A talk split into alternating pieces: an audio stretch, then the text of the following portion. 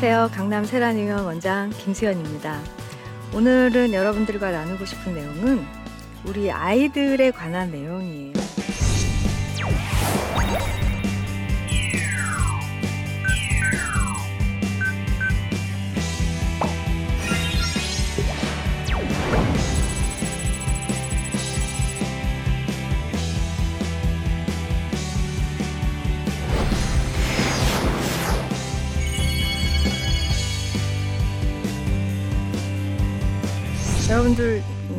다 청소년 시기 그다음에 초등학교 뭐 저희 때는 국민학교라고 했습니다만 그 어린 시절을 다 보내셨죠. 어린 시절 하면은 뭐가 떠오르세요? 저는 어린 시절에 아, 뭐 집 앞에서 아이들하고 줄넘기 하고 그다음에 38선 놀이 그다음에 무궁화 꽃이 폈습니다. 뭐 이런 거 많이 하고 놀았거든요. 그죠? 근데 요즘 그런 거 하고 노는 아이들 혹시 보셨어요? 아, 네. 없습니다. 요즘 아이들을 하면 어떤 장면을 가장 많이 보시나요? 그죠?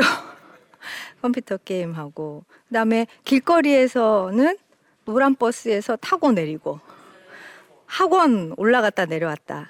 그다음에 참 아이들을 보면은 이 무거운 가방에 어떤 보조 가방 여러 개 들고 그다음에 횡단보도 앞에 서 있으면 가방 내려놓고 스마트폰 하고 아니면 이어폰으로 음악 듣고 이런 아이들의 모습을 보고 있으면 아, 참 그 내신 부모로서 굉장히 좀 불쌍하기도 하고 안쓰럽고 안타깝고 이런 생각이 많이 듭니다.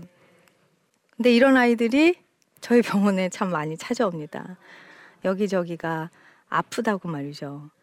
근데 이렇게 뛰어놀지 않고 하루 종일 거의 학교에서 앉아 있다가 또 버스 타고 그다음에 학원 가서 나도 앉아 있고 또 집에 오면 앉아서 컴퓨터 하고 앉아서 숙제하고 공부하고 그리고 몇 시간 자다가 또 일어나서 학교 가고 이렇게 앉아서 지내는 우리 아이들 척추가 과연 건강할까요? 참 정말 안타까운 일인데 어, 저희 병원에 어, 한 초등학교 3학년이었던 것 같아요. 3학년 남자 아이를 데리고 온 이제 엄마가 있어. 엄마가 이제 이렇게 애를 데리고 왔어요. 근데 어디가 불편하십니까? 했더니 어, 애가 학교에서 신, 체 검사를 했는데 측만증인 것 같아요. 좀 자세한 검사를 하고 싶습니다. 그래서 이제 검사를 쫙 했습니다. 검사를 했더니 어, 먼저 이 사진들을 보여드릴게요. 제가 좀 설명을 하겠으나 이게 첫 번째, 두 번째, 세 번째 네 번째 이제 사진들이 이렇게 네 단계 단계별의 사진인데 그 초등학교 3학년짜리 남자 아이를 검사했을 때 여기 하나 두 번째 정도 요 정도로 이렇게 휘어 있었어요. 저 정도면은 약 한 20도 정도이거든요. 척추의 이제 콥스 앵글이라는 그런 각도로 표현을 합니다. 측만증이죠. 그래서 제가 얘기했어요. 아, 이거는 지금 시간이 없습니다. 빨리 치료를 하셔야 됩니다. 라고 말씀을 드렸어요. 제가 왜 시간이 없다고 했을까요? 이거는 측만증이라는 건 성장기에 급속히 악화됩니다. 그러니까는 3학년이면 키가 쑥쑥 자라는 시기이기 때문에 이거 그냥 내버려두면 어떻게 되냐면 바로 그냥 여기 여기로 이렇게 이게 6개월 만에 저렇게 됩니다. 그래서 저는 깜짝 놀라서 시간이 없습니다. 지금 빨리 치료를 하셔야 됩니다. 했더니 엄마가 뭐라고 하셨냐면 아, 우리 애가 이번 여름방학 때 미국에 있는 영어 캠프를 가야 되니까 여름방학 지나고 겨울방학 때 오겠습니다. 그래서 아, 겨울방학 지나면 지금 좀 더 나빠질 텐데 그 더 나빠진 다음에 치료를 하면 지금 치료를 하는 것보다 결과가 안 좋아질 수 있습니다. 설명을 드렸더니 아, 그래도 이미 다 예약을 해놓은 거기 때문에 음, 캠프를 다녀오시겠다. 그럼 뭐 어쩔 수 없죠. 네, 그리고 저는 이제 잊고 있었습니다. 한동안 지나서 다시 오셨죠. 왜? 애가 그 전에는 한 요 두 번째 정도에는 외관으로 봤을 때 큰 뭐 이렇게 변형을 눈에 띄게 이렇게 볼 수가 없어요. 근데 그 엄마가 이 아이를 데리고 왔을 때는 이미 외관상으로 이렇게 어깨가 한쪽이 튀어나오고 허리가 한쪽이 잘록하게 틀어지고 아이의 키가 자라는 것 같은데 안 자라고 이러면서 이제 엄마가 자기 그 아이의 외관이 틀어지는 걸 보면서 어, 병원을 급히 데려오셨어요. 그때는 어떻게 되냐면 수술밖에는 방법이 없습니다. 라고 제가 말씀을 드렸습니다. 여기서 이제 측만증이라는 거에 대해서 제가 좀 더 자세히 말씀을 드릴게요. 자, 측만. 옆으로 만곡이 생겼다는 뜻이에요. 무엇이? 척추가. 척추가 이것도 이제 척추, 이게 그 측만증 1단계입니다. 원래 척추는 앞뒤에서 봤을 때 똑바로 서 있어야 하는데 척추가 이렇게 휘어지는 만곡이 형성되는 그런 1단계. 2단계는 그 만곡이 10도 이상 또는 더블 커브 이렇게 요추가 휘어지고 흉추가 휘어지고 3단계는 그 각도가 더 심해지고 골반의 변이가 시작되고 4단계는 이 각도가 40에서 50도 이상 진행되는 이제 그런 단계별로 나뉘어지게 되는데 사실 측만증은 저 2단계까지는 수술하지 않고 거의 대부분 치료가 됩니다. 그러면은 치료는 언제 해야 될까요? 네, 빨리 해야죠. 빨리 해야 되는데 이 치료 시기나 어, 측만증 치료에 관한 여러 가지 찬반이 있습니다. 그거 자체가 지금 우리의 사회적인 문제라고 저는 생각을 하게 되는데요. 왜냐하면 제가 이제 의대 다닐 때 척추 측만증에 대해서 많이 공부를 했겠죠? 아닙니다. 왜냐하면 의대 교과서에는 척추 측만증이라는 게 한 세 줄밖에 안 나와 있습니다. 네. 그래서 의대 졸업하신 선생님들도 측만증에 대해서 잘 모르시는 게 현실이에요. 그럼 측만증은 왜 잘 모를까요? 저희 때까지만 해도 측만증은 희귀병이고 많지 않은 병이고 어쩌다 가끔 보는 병이고 고칠 수 없는 불치병이고 이렇게 알려졌습니다. 네. 그래서 그때 교과서에 보면 측만증은 치료를 1, 2, 3, 세 가지 치료 방법이 있어요. 첫 번째, 그냥 측만증 환자 왔다? 그러면 아 이게 이제 척추가 휘었구나. 그러면 한 6개월 있다 봅시다. 라고 그냥 돌려보냅니다. 네, 그리고 6개월 있다가 와요. 그러면 다시 엑스레이를 찍어요. 아 10도였는데 20도가 됐군요. 어, 선생님 어떡하죠? 아 네, 6개월 있다가 봅시다. 가요. 또 6개월 있다 옵니다. 아, 20도인데 한 28도가 됐네요. 어머, 척추가 점점 휘어져요. 가만 있어봐. 지금 성장기가 거의 끝나가고 있으니까 좀 더 봅시다. 그래서 그냥 6개월, 2년, 3년을 계속 소위 추적 건, 검사만 합니다. 그러다가 이제 조금 더 6개월 있다가 왔는데 어 그때 28도였는데 지금 30도니까 그렇게 많이 안 변하겠네요. 뭐 이제는 좀 변하는 속도가 줄어들었으니까 뭐 이대로 사시는 수밖에 없습니다. 라고 얘기를 하는 게 이제 첫 번째였고요. 두 번째는 어 20도가 됐고 40도가 됐고 어 그다음 60도가 되려 그래요. 그러면 우리 이 보조기라는 걸 이렇게 보조기는 혹시 뭐 보시는지 몰라 모르겠지만 몸통을 굉장히 꽉 조이는 그런 물리적인 음, 여러분들 뭐 깁스라고 하죠. 소위 캐스트를 이렇게 뭐 부러지거나 이제 다치셨을 때 하시는 것처럼 몸통에 저런 걸 이렇게 꽉 조이는데 물론 어, 뭐 입구 벗구가 가능하지만 하루 23시간 착용을 성장이 끝날 때까지 하는 것을 원칙으로 하고 있기 때문에 우리가 외관상 외모에 굉장히 신경을 많이 쓰는 우리 청소년들이 저걸 착용할 수가 없습니다. 따라서 거의 불가능한 치료 방법이고 세 번째 아까 그렇게 확 날강처럼 이렇게 휘어진 척추를 펼 수 있는 방법은 오직 수술. 그래서 이렇게 수술을 하면 보시면은 척추 전체에다 이렇게 철심을 박습니다. 음, 저거를 우리 어린 아이들이 척추를 다 어, 오픈을 하고 저렇게 평생 철심을 박은 채로 살아갈 때 행동이 부자연스러운 것과 동시에 음, 이 아이들은 그 우울증에 시달리게 됩니다. 그래서 자기는 이제 다른 사람들과 다르다라고 얘기를 하는데 뭐 개 중에 좀 밝고 긍정적인 친구들도 뭐 없지는 않아요. 어떤 친구가 저한테 와서 이렇게 얘기를 했어요. 나 측만증 수술하고 왔어요. 그래서 어 수술하고 왜 왔니? 너 수술 하니까 어때? 그래서 저요 선생님 저 철든 여자예요. 철, 네 철심이 자기 몸에 들었다라는 얘기예요.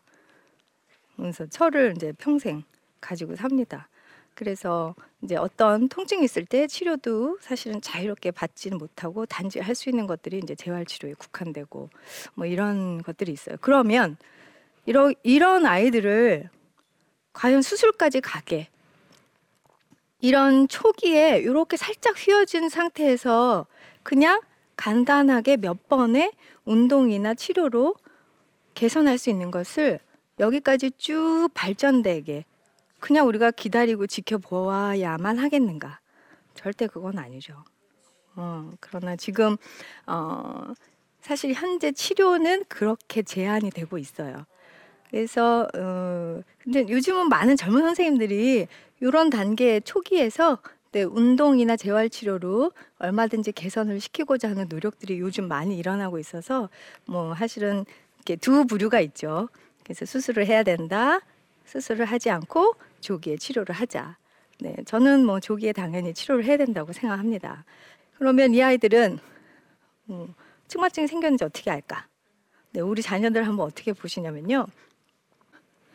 집에 가셔서 한번 보십시오. 어, 내 아이가 이제 왜 이렇게 맨날 삐딱하게 서 있지? 어, 책가방을 매는데 계속 한쪽 가방끈만 내려와. 엄마 나는 살이 빠졌나 봐. 왜? 치마가 맨날 돌아가. 치마 돌아가시는 분 있으세요? 어, 치마가 돌아가. 그리고 얘가 빨래를 보니까 바지가 한쪽만 맨날 밟혀. 그다음에 얘가 신발을 보니까 신발 뒷굽 양쪽이 똑같이 안 닳고 반대쪽 뭐 한쪽만 더 닳는다든가. 이제 이런 좌우가 다른 증상들을 발견을 하시게 되면 오늘 한번 검사를 받아보시길 바랍니다. 가장 두드러진 건 어이구 우리 아들 이러면서 등을 쓰다듬어 주시면 어 얘가 한쪽 날개뼈만 더 나왔어. 한쪽 등만 더 튀어나온 거죠.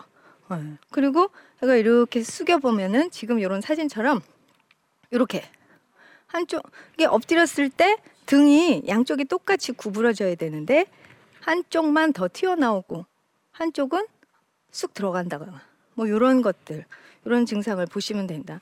또 대표적으로 그냥 이렇게 쓱 쳐다봤을 때 애가 걷는 모습이 이상해. 한쪽을 약간 뭐 쩔뚝이고 걷는다든가 뭐 이제 이런 경우 굉장히 많이 있습니다. 그래서 어 이렇게 평소 자세가 바르지 않은 종, 증상이 있다면 그거는 한 번쯤은 검사를 받아보셔서 조기에 개선하실 수 있도록 그렇게 권유를 좀 해드리고 싶습니다. 측만증이라는 건 단지 척추만의 문제가 아니거든요. 측만증이 계속 진행이 되면 이 몸 전체가 다 틀어질 수 있는 그러한 원인을 여기서부터 제공하기 시작하는 거예요. 그리고 경추 위쪽으로는 뭐가 있냐면 턱, 네. 턱이 틀어지기 시작하면 턱관절 부정 교합이라고 하는 안면 비대칭이 이제 증상으로 나타나거든요. 그래서 한쪽에서 딱딱 소리가 난다거나, 어, 나는 두통이 심해. 그것도 편두통이야. 그리고 나는 목 어깨가 아픈데, 어머, 오른쪽으로만 아파. 이런 증상들이 이제 하나씩 하나씩 더 얹혀지기 시작합니다. 측만증 자체는 그닥 통증이 없어요. 그래서 늦게 발견되고 아이들도 엄마는 아파 이렇게 얘기하지 않고 그냥 갑니다. 그리고 맨날 앉아서 공부하는 자세가 이렇게 틀어지고 삐딱하고 막 애가 그냥 너무 이렇게 구부정해. 맨날 엄마가 등짝 때려도 그냥 그때만 피지 또 이렇게 휘어지고. 그래서 이런 것들을 이제 계속 반복된다면 빨리 검사를 하고 빨리 캐치하셔서 치료를 진행할 수 있도록 그렇게 하셔야 되겠죠. 일단은 요거 보시면 자, 요게 1단계이었던 친구가 몇 번의 운동을 가르쳐 줬더니 이렇게 척추가 펴졌어요. 네, 근데 이 아이를 그냥 내버려 두면 키가 계속 자라면서 측만증은 점점 심해지는 거죠. 그러면 심해진 다음에는 네, 수술을 할 수밖에 없어서 처음에 휘어진 상태 그때부터 이제 치료는 들어가야 됩니다. 측만증 초기입니다. 그러면 아유 뭐저 겨울 방학 때 올게요. 네 이렇게 얘기하시는 부모님도 계십니다. 네 초기에 바로 개선해야 아이의 평생 건강을 엄마 아빠가 책임을 지실 필요가 없어집니다. 아이들이 척추가 이런 단계로 이렇게 휘어져 있게 되면은 이 아이들은 대인관계 문제가 생깁니다. 오면은 굉장히 애들이 내성적이고 딱 붙는 옷을 입지도 못할 뿐더러 뭐 대중목욕탕이나 수영장 이런 거는 이제 꿈도 못 꿔요. 그다음에 교복 입었을 때 이렇게 한쪽 등 튀어나오고 막 이러니까 애들이 화지모도 막 이런 별명 막 붙이고 이렇게 안 좋게 얘기하고 심지어 왕따 당하고 이러니까 학교 휴학하고 집에서 홈스쿨링하고 그러다가 대인 접촉이 잘 안 되고 점점 외톨이가 되고 이런 친구들이 저희 병원에 많이 옵니다. 어, 그 아이들의 척추 자체를 고쳐주고도 싶고 두 번째로 상처받은 그 마음을 어떻게든 개선을 해주고 싶습니다. 그 아이들이 이제 좀 친구들하고 자유롭게 뛰어놀고 그다음에 저렇게 척추가 잘 펴질 수 있으면 얼마나 좋을까. 제가 그런 마음으로 환자들을 보고 있는데 너무 아쉬운 건 저렇게 3단계, 4단계에 오시면 하, 많은 도움을 드리기가 어렵습니다. 따라서 1단계, 2단계 그런 저당대에 오셨을 때야 비로소 치료가 정말 만족스럽게 잘 되고 아이들이 계속 건강하게 자랄 수 있어요. 그런데 중요한 건 1, 2단계 오셔서 치료가 잘 됐어요. 그래서 완전히 펴졌어요. 막 18도, 20도, 막 25도 이런 아이들이 척추가 완전히 펴져서 막 엄마랑 아이랑 너무 좋아하는 거예요. 어, 감사합니다. 그래서 저도 막 기뻐요. 그리고 이제 주로 이제 애들이 방학 시즌을 이제 기점으로 병원을 다니거든요. 다음 방학 때 다시 와서 검사를 해봤어요. 그랬더니 다시 휘어진 거예요. 이 친구는 이제 소위 여학생인데 이제 생리가 아직 시작하지 않은 성장이 막 진행되는 단계였어요. 그래서 키가 쑥 커버린 거예요. 키가 크면서 다시 측만증이 발현된 거죠. 그래서 다시 치료를 했습니다. 그리고 이번에는 자, 네가 성장이 완전히 끝날 때까지 우리가 측만증에서 자유로울 수 없다. 꾸준히 집에서 매일 10분이라도 운동을 꾸준히 하자. 그게 2년이고 3년이고 그때까지 네가 청축 측만증이라는 질병을 평생 갖고 살고 싶지 않다면 그렇게 열심히 연습을 하자 해서 또 한 번 약속을 하고 갔습니다. 몇 개월 있다 다시 와서 보니까 어, 계속 척추는 똑바르게 잘 유지가 되고 있어요. 키는 계속 크고. 그래서 이 친구들의 사례처럼 척추측만증은 키가 자라는 성장기에 있는 우리 어린이들이 굉장히 유병률이 높아져 있는 그런 병입니다. 보시면 2006년부터 뭐 쭉 팔로우를 한 그런 결과들인데요. 점점점 갈수록 유병률이 높아져 가고 있어요. 대개는 뭐 아주 많은 경우에 12%라고 알려져 있는데요. 그거는 한 반에 뭐 100명일 때 12명이라는 얘긴데 이게 이제 굉장히 적은 것 같지만 사실은 아주 많은 숫자입니다. 왜냐하면 아이들이 그 아까 말씀드렸다시피 10도 이상만 저렇게 측만증을 진단한 거니까 그 미만에 살짝 휘어진 아이들까지 하면은 어마어마하게 많겠죠. 네. 그러니까 이미 저렇게 진단이 된 아이들을 치료 시기를 놓쳤다면 저 아이들은 또 저만큼 많은 아이들이 수술대에 누워야 됩니다. 어, 저런 아이들이 이제 우리의 청소년들이 그 열 명 중에 두명이 척추를 다 갈라내고 수술을 한 아이들이 장차 우리나라의 미래를 짊어진다고 생각해 보십시오. 조금이라도 더 많은 아이들이 수술대에 눕지 않도록 해줄 수 있는 건 그냥 우리 엄마 아빠들이 그냥 내 자녀를 빨리빨리 좀 캐치해 주셨으면 좋겠어요. 그리고 스킨십이 많지 않으면 아이들의 측만증은 빨리 발견하기가 어려워요. 요즘 애들은 엄마 아빠랑 이렇게 잘 안고 목욕도 안 가요. 그리고 이렇게 잘 때도 같이 안 자고 하다 보니까 이렇게 엄마가 아빠가 어, 학교 갔다 왔냐, 잘 갔다 왔냐, 아이고 예쁘다, 사랑한다 이러면서 등 한 번씩 쓰다듬어 주시는 그런 걸 하면서 그리고 우리 아이들이 척추가 바른지 날마다 좀 관심을 가져주시는 거. 그게 여러분들이 할 수 있는 가장 작은 일 중에 하나예요. 무엇에? 아이들의 척추 건강을 지키는 것에. 네. 그래서 우리 아이들을 이 나라의 꿈과 희망으로 정말 잘 키워줄 수 있는 그런 부모, 그다음에 어른들이 되기 위해서는 그렇게 내 아이 먼저 잘 살펴주셨으면 좋겠습니다. 이 아이들은 어, 하나님 우리한테 주신 선물이죠. 네, 이 선물 같은 이 소중한 아이들이 정말 왜곡된 척추로 휘어진 그 인생을 살아가지 않도록 그렇게 도와줄 수 있는 게 어른으로서 부모로서 우리가 할 수 있는 일이라고 생각합니다. 측만증을 예방하기 위해서는 무엇을 해야 될까요? 네, 바른 생활. 그리고 바르게 앉고 서는 것도 중요하지만 척추를 지지하는 근육의 힘이 있어야 됩니다. 따라서 주기적인 운동, 즐겁게 뛰어노는 시간을 어느 정도는 할애해 주셔야 합니다. 네, 아이들 공부 잘하는 거 중요한데요. 운동 열심히 하고 잘하는 아이들이 정말 머리도 좋아지고 공부도 잘하게 됩니다. 네, 그렇게 인정해 주시고 우리 아이들이 운동을 잘 하면서 공부도 잘 할 수 있게 그리고 몸도 마음도 건강해질 수 있게 네, 그렇게 배려해 주시기를 바랍니다. 감사합니다.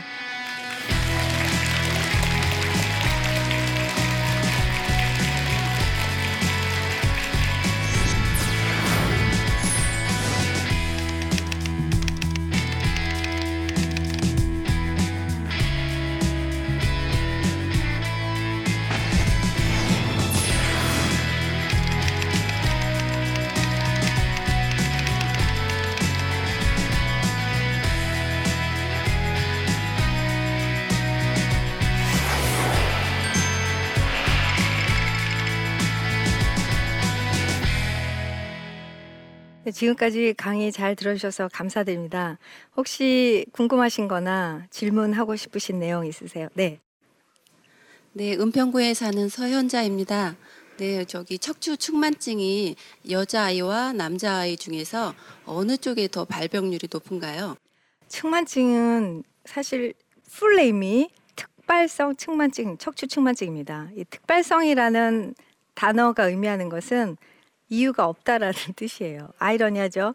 네, 이유가 없이 척추가 휘어진다라는 얘기인데 그거는 아주 옛날에 척추가 휘어지는 상황을 보고 지, 어, 지어진, 그러니까 붙여진 진단명이라서 사실 최근에 많은 연구나 스터디의 결과를 보면 아이들이 성장을 하는 골격이 길어지는데 옆에서 지지하는 근육의 근력이 따라가지 못하고 습관이나 패턴에 의해서 한쪽 방향으로 척추가 딸려서 휘어지게 된다 라는 게 요즘은 이제 많이 지지를 받고 있는 가설이긴 합니다. 따라서 측만증 유병률은 과거에는 8대 2 정도로 굉장히 많은 부분의 여학생들이 차지하고 있는데요. 되게 여학생들은 뭐 호르몬의 밸런스나 이런 것들이 남학생들에 비해서 성장기가 조금 일찍 시작하고 또 여학생들의 근육의 양이나 근력은 남학생들보다 현저히 떨어지면서 측만증의 유병률이 남학생들보다 더 높지 않나 대개는 이렇게 전문가들이 판단을 하고 있습니다. 최근에는 남학생들도 근력이 약해지면서 거의 한 7대 3 정도의 비율로 남학생들도 이제 높아지고 있기는 합니다만 아직까지 현저히 여학생들의 비율이 굉장히 높은 편입니다. 따라서 우리 여학생을 둔 학부모들께서는 좀 더 유심히 관찰을 해주시면 좋겠죠. 네, 감사합니다. 또 다른 질문 있으십니까? 네, 안녕하세요. 중계동에서 온 허혜원입니다. 네. 저희 큰애도 스무 살 여자아이인데요. 제가 보기에도 이렇게 어깨가 약간 구- 이렇게 구부정해가지고 좀 속상하고 안타까울 때가 있는데, 근데 이렇게 엄마가 바른 자세로 하면 좋겠어 이랬는데 말을 좀 안 듣는 편이에요. 그럴 때 운동법이 생활 속에서 쉽게 할 수 있는 운동법이 뭐가 있을까? 또 작은 아이도 있는데요. 애초에 또 예방법이 있을까 궁금합니다. 그렇죠. 측만증이라는 병은 발견되고 치료하는 것보다 발견되지 않도록 측만증이 생기지 않도록 예방하는 것이 정말 가장 좋은 치료법이 될 수 있겠죠. 예방, 예방이 정말 무엇보다 중요한데요. 어렵지 않습니다. 척추는 그 24칸의 기둥처럼 쭉 서 있고요. 우리 몸 가운데에 이제 좌우에 팔이 있고 척추 가운데 이렇게 갈비뼈와 골반으로 다 연결되어 있는 이렇게 상상을 하다 보면 사실은 제일 중요한 건 척추를 24칸의 벽돌처럼 쭉 쌓여 있는 것들을 연결시켜 주고 있는 기립근이라는 작은 근육들이 있어요. 그 근육의 다발들이 단단하게 그것도 왼쪽과 오른쪽이 같은 힘으로 잘 유지가 되어야만 측만증이 생기지 않는데 그렇게 할 수 있는 방법은 평소에 아이들이 특히 이제 키가 자라는 성장기에 많은 운동을 할 수 있도록 도와주십시오. 운동은 어떤 걸 해야 될까요? 저한테 이제 물어보시는데 측만증이 아직 발견돼 어, 진단되지 않은 정상 아이라면 예방하기 위한 어떤 운동도 좋습니다. 수영도 좋고요. 태권도도 좋고요. 아이가 좋아하는 스포츠라면 뭐 뭐든지 다 어, 일주일 동안에 충분한 시간을 할애하게 해주셔서 좀 운동을 할 수 있다면 그거는 다 좋습니다. 그렇지만 이제 제일 중요한 건 여학생들 같은 경우는 이제 뭐 이렇게 운동을 하면은 근육이 발달해서 몸이 안 예뻐질까만 이제 굉장히 고민하거든요. 그럴 경우에는 저희는 이제 척추 기립근 강화 운동이라고 이제 여러분들 알아보시면 제일 쉬운 방법들이 있어요. 이렇게 바닥에다가 뭐 매트 없으면 요라도 깔고 엎드려서 동시에 팔다리를 다 들어 올리시는 겁니다. 네, 어떤 자세인지 상상이 가시죠? 네, 그런 자세를 소위 이제 슈퍼맨 자세라고 하는데 그런 자세를 하루에 이제 유지하는 게 이제 어려운데요. 그래서 팔다리를 들고 이제 배로만 몸통 몸을 이제 지지를 하시게 되는데 그렇게 하면 이제 금방 복- 그 복근과 등 근육이 얻게 되면 힘들어서 금방 뭐 5초도 유지를 못 하시게 되는데 처음에는 5초, 그다음에 10초, 그다음에 20초, 30초 이런 식으로 쭉 늘려가시고 유지하는 시간을 그러다가 천 다시 내리고 또 올렸다가 다시 내리고 이런 거를 하루에 뭐 한 5분 정도만 해주셔도 충분합니다. 너무 쉽죠? 네. 이렇게 쉬운 거 안 하시고 측만증 생기지 않도록 그렇게 예방법 아주 간단하니까 우리 아이들과 집에서 같이 한번 해보세요. 네, 측만증은 이렇게 간단한 운동 방법으로도 예방이 되고 또 얼마든지 손쉬운 운동 치료로 또 치료가 되고 개선이 되는데 그냥 휘어져 가는 것을 지켜만 보고 있으시지는 않겠죠. 네, 우리 아이들은 우리 나라의 미래이고 우리 아이들은 우리 나라를 이끌어갈 어, 우리의 힘이 되어줄 우리의 꿈입니다. 이 아이들이 지금 현재 꿈과 희망이 없다고 해서 우리마저 그 아이들을 포기하면 안 되겠죠. 자, 우리 아이들을 우리가 아름답고 건강하게 잘 지지하고 이끌어갈 수 있도록 여러분들 관심과 사랑을 좀 쏟아 주시기를 바랍니다. 내 아이라면 절대 그냥 두고 보고만 있지는 않으시겠죠? 네, 감사합니다.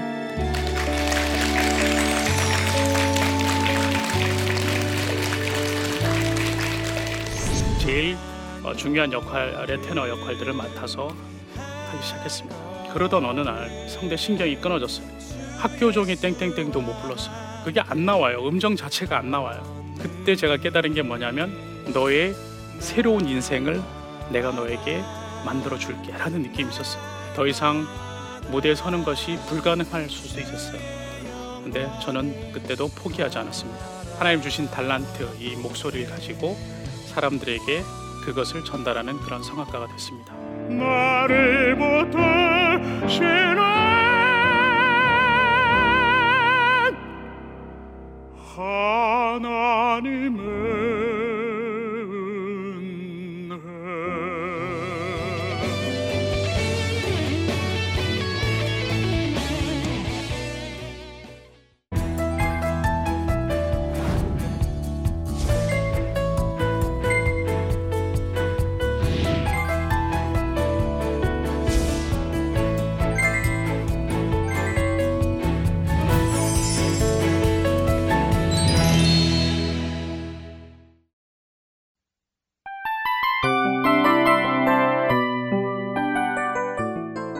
이 프로그램은 청취자 여러분의 소중한 후원으로 제작됩니다.